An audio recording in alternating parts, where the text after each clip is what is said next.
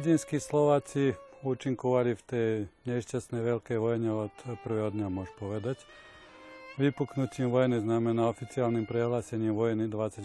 júla 1914 roku vykonaná bola aj tá prvá mobilizácia. Vlastne ročníky narodení 1891-92, ktorí sa už vtedy nachádzali na tej prezenčnej službe, oni sa pohli prvé a potom sa konali mobilizácie, takže sa mobilizácie konali napríklad ročníky 1878 až po 1888 a tak ďalej. Tu treba vysvetliť dosť zložitú formáciu alebo ústrojenstvo Rakúsko-Horskej armády, znamená máme e, tzv.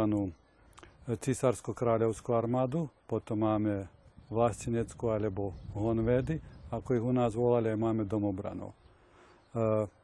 Domobrani to boli tá záloha, a oni vykonávali, to boli voľaké pomocné vojenské oddiely, technické služby a tak ďalej.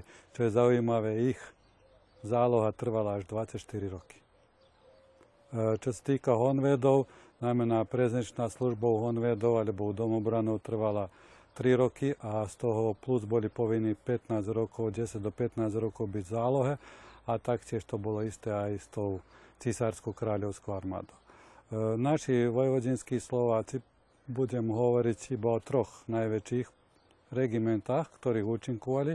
Srien konkrétne bol celý zmobilizovaný do tzv. 70. pechotnej regimente, ktorá mala sídlisko v Osieku.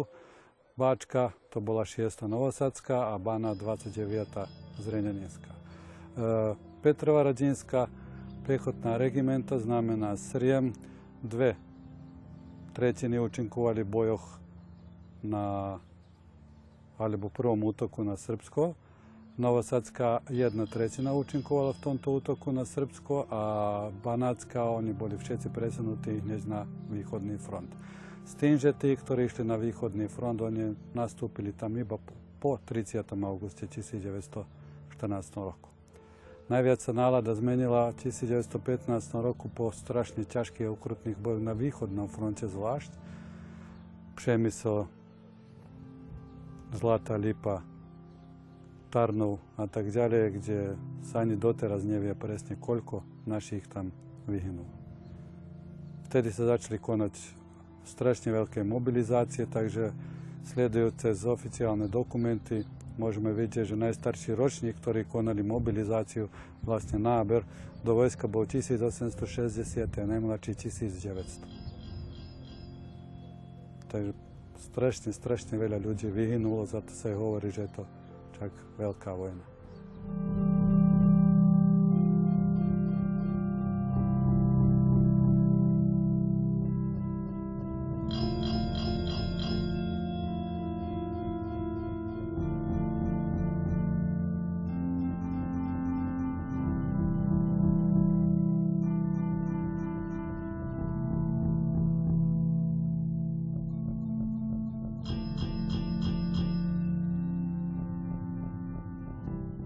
Pred samým koncom Prvej svetovej vojny a potom tých prvých mesiacoch nového štátu mnohí sa chceli dokázať svojou lojalitou vedúcim osobnostiam v určitých si oblastiach e, Vojvodiny, tak stali sa aj také veci, že boli spáchané rôzne krivdy voči dovtedy veľmi známym a aktívnym politikom. E, čiže uväznení boli bez príčiny, napríklad pivničania Michal e, Rúžek, potom Michal Šuster, Pavel Žihlavský, Samuel Kuchta, ktorí boli udaní, že boli veľkými spolupracovníkmi e, Rakúsko-Horskej armády, čo vlastne nebola pravda. A uväznili ich v Kúpine. Zachránili sa ďakujúc tomu, že ich poznal kúpinský tedajší pán Farár, pravoslávny, a dotyčnému generálovi Bojovičovi vlastne vysvetlil, o koho ide, aby týchto ľudí prepustil z väzenia, že sú to vlastne národovci, ktorí bojovali o e, národné práva Slovákov, ale aj, že spolupracovali e, so srbskými politikmi. Vojvodinskí Slováci najviac vyhnuli na východnom fronte. Na základe oficiálnych správ, ktoré vydávalo ministerstvo vojska Rakúsko-Uhorska, vydávali ich od e, septembra roku 1914 až po marec rok 1919 môžeme zistiť vlastne menom, priezviskom, dokonca po niekedy sa darí, že nájdeme aj mesto, presne, kde je niekto pochovaný, kde niekto zahynul. Takže najviacej bolo 1915, východný front, to je tá tzv. ofanzíva ruského generála Brusilova, kde sa predpokladá, že iba v jednom dni zahynulo vyše od 80 tisíc ľudí. E, menšie, menšie straty, ak sa môže hovoriť, že to boli menšie straty, boli na tzv. talianskom fronte od roku 1915. Vlastne tam boli najväčšie boje v 1917. A aj na Balkánskom fronte, znamená boje, ktoré sa viedli na území Srbska, znamená Cier, Kolubara, Gúčevo, Crný vrch a aj pri prelome Solunského frontu. Sú to možno také koincidencie, napríklad z počtu obyvateľov Pazovy 3% Pazovčanov zahynulo, dajme tomu, v prvej svetovej vojne. Najviac strát mal Petrovec v tom 1915 roku, vtedy zahynulo 85 Petrovčanov. Máme aj jedného Slováka, ktorý zahynul pri prelome Solunského frontu ako dobrovoľník v srbskom vojsku. Je to Ďuro Menďan zo Starej Pazove, on je pochovaný na srbskom vojenskom hrobitove Zejtinlik, kde sa každoročne čak chodí a dáva sa hold zahynulým. Je to dosť našich, ktorí sú pochovaní modré hrobky pri ostrove Vído, znamená do Jonského mora. Takže môžeme povedať, že naši Slováci dali svoju obeď a za koho ju dali? A že to bolo marnotratné, to zostáva ešte stále na dejinách.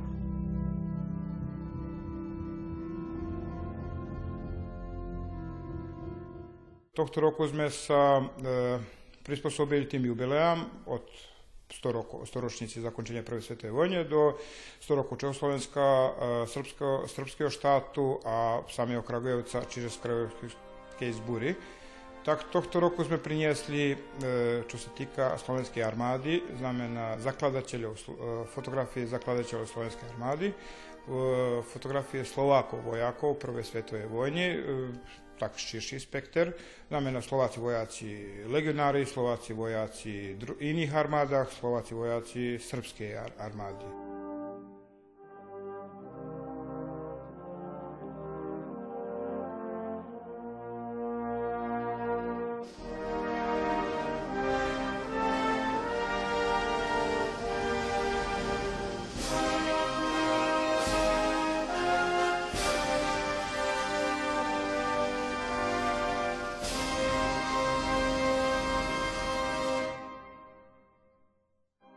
Je fotografia samého nášho e, zakladateľa Slovenskej armády aj Československého štátu e, Štefánika a taktiež aj pána Jaroslava Dofeka, znamená jedných od prvých generálov z Československej armády a ináč, čo je zaujímavé, on je z nášho kraju, zavedel žijú v Bosne, tam aj pracoval a jeho potomkovia dnes žijú v Surčine, tak aj jeho potomkovia sa členovia nášho spolku, tak celá archíva Jaroslava Dofeka je prakticky u mňa.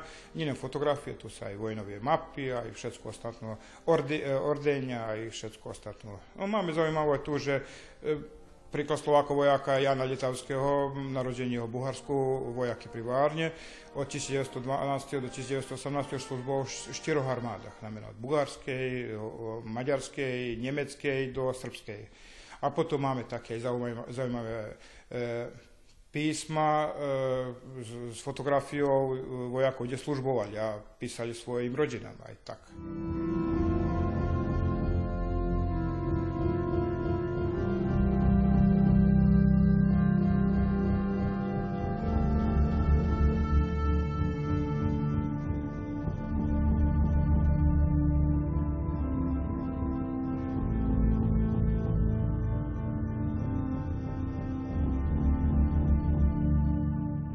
Hnutie československých legionárov ako také vzniklo počas prvej svetovej vojny, medzi tým jeho vyvrcholenie bolo roku 1917, znamená e, niekde tesne pred e, vypuknutím tej oktobrovej revolúcie. Vlastne o čo ide? E, priebehu bojov na východnom fronte, v ktorom na ktorom účinkovali naši predkovia, z radov vojenských zajacov strašne veľa ich preukázalo túžbu prejsť na druhú stranu, znamená bojovať proti Rakúsku, Horsku a proti Nemecku. Vtedajšia oficiálna ruská armáda to prijala, začali sa pomaly formovať tie oddiely. Medzi tým ukončením čak tej februárove, vlastne oktobrovej revolúcie roku 1917 e, zjavili sa niektoré nové momenty. Ináče títo československí legionári pre nás sú najzaujímavejší práve tí, ktorí boli na východnom fronte, ale musíme spomenúť, že naši dolnozenskí Slováci účinkovali v tzv. československých légiách vo Francúzsku. To boli légie, vlastne taktiež ako zatvorenci, prešli na stranu spol Antanty, znamená spolkov, ktoré bojovali proti Rakúsku, Horsku a Nemecku, ale bojovali v ráncoch cudzinecké légie a v 1917 taktiež na talianskom fronte značná časť našich dolnozemských Slovákov prešla do tzv. československých légií v Taliansku. E, prečo sú práve pre nás zaujímavé tieto, čo vznikli v cárskom Rusku, neskôršie bojovali v Sovietskom zväze? Bolo to práve dobrodružstvo. Spočiatku spoločne bojovali s Červenou armádou, znamená proti Rakúsku, Horsku a Nemecku. Po, po uzavretí toho brezlistovského separátneho mieru v marci 1918 e, začína sa meniť náhľad oficiálnych e, vrchností vtedajšieho Sovietskeho zväzu na československých legionárov. Jednoducho boli prinútení, aby sa poťahovali, prestáva spolupráca, ktorú mali dovtedy a oni odchádzajú na Sibír nechceli pristať, aby ich odzbrojili. Vtedajší veliteľ vojsk Červenej armády, Lev Trocký, nariadil, aby boli odzbrojení. Medzi tým išlo to značný počet tých legionárov, vyše 3000 ľudí. Oni jednoducho odmietli a prišlo aj do zrážok medzi nimi aj sovietskou červenou armádou pri meste Bachmače, ktoré dokonca to mesto prevzali do svojich rúk a držali vo svojich rukách voľakých 25 až 40 dní. Potom boli prinútení, aby stadiaľ cestovali ďalej do Vladivostoku, z Vladivostoku do Koreji loďami, okolo cez Spojené štáty americké, moriami, až sa vrátili naspäť. Takže niektoré z nich sa vrátili až v 1920. 21. sem. Čo sa týka účasti našich dolnozemských Slovákov, to je ešte stále dosť tak eh, nepreskúmané. Odhaduje sa, že ich bolo vyše 400-500. My vieme z iba fragmentárne, čo nájdeme nejaké zápisy, e, významnejšiu úlohu vo formovaní týchto legií zohral staropazovčan Ferdinand Ferdo Kláčik, vtedajší už vtedajší učiteľ, ktorý bol vedúcim tzv. osvetového krúžku v samých legiách. Napríklad Petrovčan Michal Topolský bol poručníkom. E, známa osobnosť bol Jozef Gregor Tajovský, ktorý bol pri zakladaní týchto československých lejí. Nech nehovoríme o Štefánikovi a tak ďalej.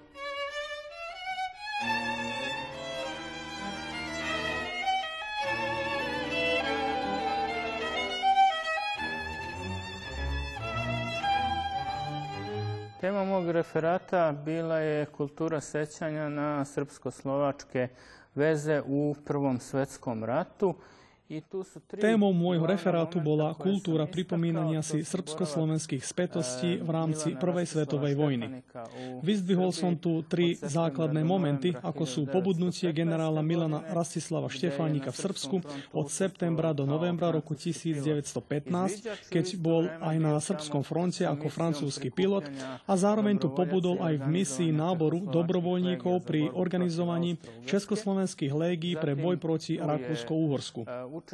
Potom je tu účasť Slovákov v srbských dobrovoľníckých divíziách, ktoré účinkovali v boji pri Dobruči v roku 1916. Osobitne by som chcel v tejto súvislosti pripomenúť aj úlohu veľkého protifašistu a významného slovenského generála Rudolfa Viesta, ktorého osud v Prvej svetovej vojne je spätý s prvou srbskou dobrovoľníckou divíziou.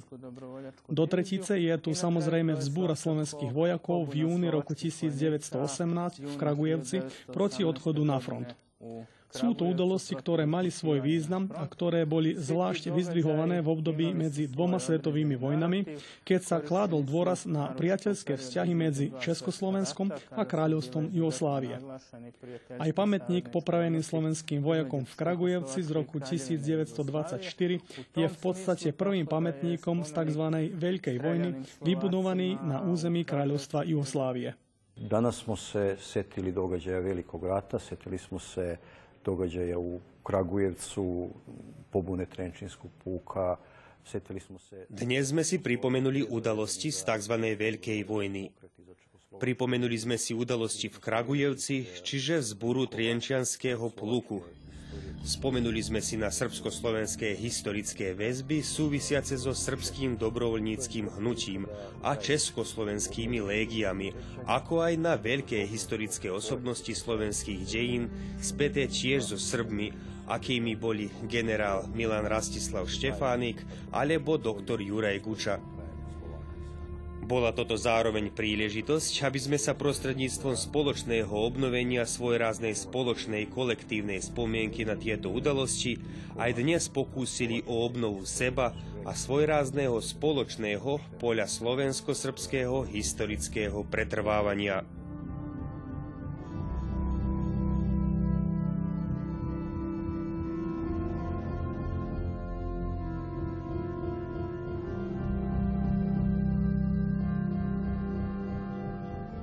Tak predovšetkým bola to veľmi smutná udalosť. Blížil sa záver vojny a taká tragédia, ktorá sa stala, eh, je, je poľutovania hodná. Aj po 100 rokoch sa nad tým treba zamyslieť a myslím, že hodnotiť tú zburu z toho pohľadu, ako dlhé roky to bolo v Československu vtedajšom ešte hodnotené viac menej z politického hľadiska iskierka revolúcia zo sovietského Ruska a také rôzne akože témy sa tomu prisudzovali. Myslím si, že tí ľudia, ktorí tam boli v prvom rade, podľahli tlaku neskutočnej ako mašinérie vojnového konfliktu. Hej, utrpenie, ktoré prežili, ich e, primelo k tomu, že už nevydržali to psychicky a, a vzbúrili sa. Hej. Takže aby sme sa vrátili k tej zbúre Kragujevskej, e, v prvom rade treba povedať, že nie len 44, ako sa uh, uvádza v rôznych zdrojoch, ale tých obetí bolo viacej. Momentálne vieme o 51 mŕtvych. Hej. Mohlo by ich byť ich viac, pretože vojaci sa rozprchli po zbure. E, nie všetkých e, sa podarilo nejakým spôsobom e, chytiť alebo potrestať. Takže záznamy alebo dokumentáciu zničili povstalci. Takže to bolo ako dosť stiažené, aby sa tie počty upresnili a mm, ten vír vojnových udalostí nedovolil to presne spočítať, ale vieme dneska už podľa tých záznamov, ktorí boli veľmi seriózne prebádané, že už počas bury boli zahynuli niektorí a niektorí zomreli na následky zranenia. A následne bolo 44 vojakov popravených.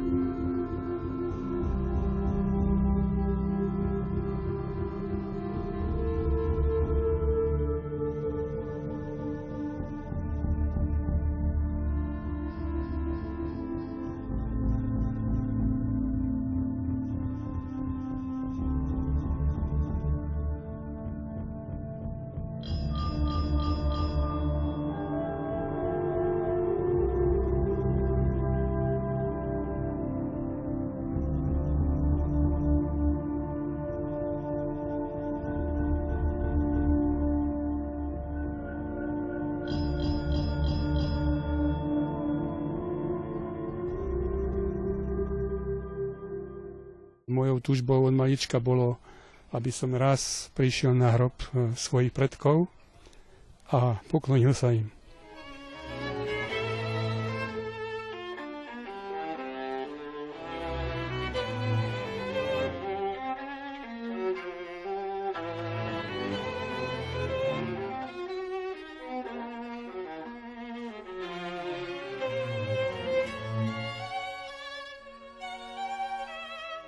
Už odsudený môj e, prastarý otec požiadal kamaráta e, z vojny, teda, ktorý bol pri ňom, aby sa postaral o jeho dve deti, nakoľko bol v tom čase ženatý a mal už dve deti.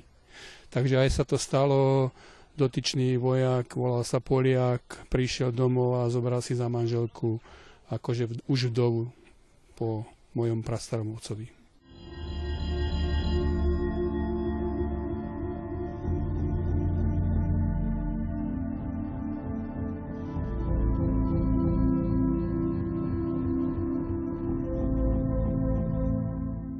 Odkazom hlavne je to, že tie obete neboli márne.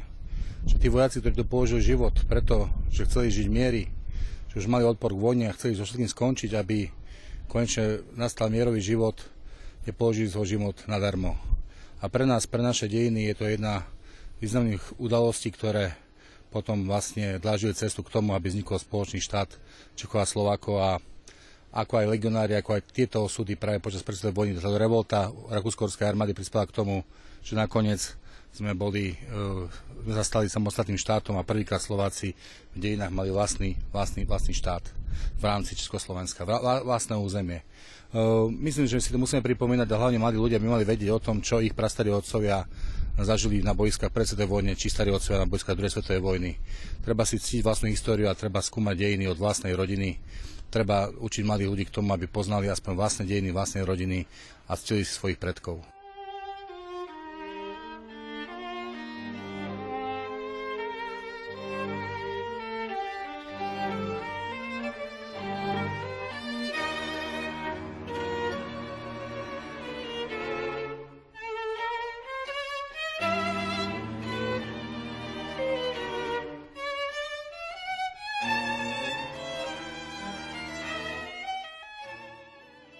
Slováci, ako aj väčšina národov Rakúsko-Horskej monarchie, zúčastňovali sa v Prvej svetovej vojne v jednotkách svojho štátu, Rakúsko-Horskej monarchie, ale potom po postupne e, odchádzali aj do jednotiek srbských, čiže prebehovali medzi srbských solúnskych bojovníkov a do iných jednotiek. E, po stupne, postupom času vlastne pred koncom samotnej vojny sa aj politicky zorganizovali, predovšetkým vedúce politické osobnosti ako Miloš Krno, Ľudovít Mičátek, Ján Grúnik, Augustín Rád, eh, Jánko Bulík a ďalší.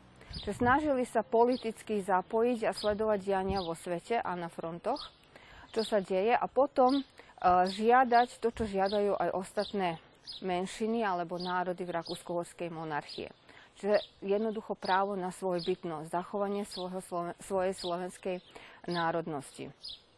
Prvé také stretnutie alebo zhromaždenie bolo 10. novembra, čiže tesne pred samotným oslobodením Nového sadu. Nový sad vlastne oslobodili srbská e, vojenské jednotky, ďakujúc tomu, že Dalibor Krno vyzbrojil Srbskú národnú stráž, odovzdal im zbranie a potom na Dunajskom moste počkal vojenských veliteľov a vlastne z Petrova radínu im odovzdal Nový sad. Týmto vlastne začína to také aktívnejšie zúčastňovanie Slovákov v tom politickom dianí a vytváraní nového štátu, do ktorého potom vyhlásia, že sa chcú pripojiť. Keď hovoríme o veľkom národnom zhromaždení v Novom Sade, nesmieme zabudnúť na milióny životov, ktoré boli stratené v Prvej svetovej vojne a ktorá vlastne aj vyniesla tú ideu o zjednotení e, slovanských národov e, po Prvej svetovej vojne. Najmä ideu o zjednotení e, sa po Prvej svetovej vojne priniesol Veľký národný odbor, Srbský veľký národný odbor na čele s Jašom Tomiťom, e, ktorý e, zorganizoval a jednoducho sa poviazal so Slovákmi, e, predovšetkým predákmi Slovákov vojvodinských a on sa preniesol na nich tú ideu o zjednotení. Takže opýtal sa ich, či sa aj oni chcú vlastne e, zjednotiť e, so e, Srbmi a tak vojsť do nového štátu, ktorý sa vytvorí na troskách Rakúsko-Uhorska. Musíme si predstaviť to, že to bolo ešte všetko v ilegále robené. Aj keď tu na boli ešte maďarské vlasti. Blížil sa koniec Prvej svetovej vojny. Prímirie bolo podpísané 11.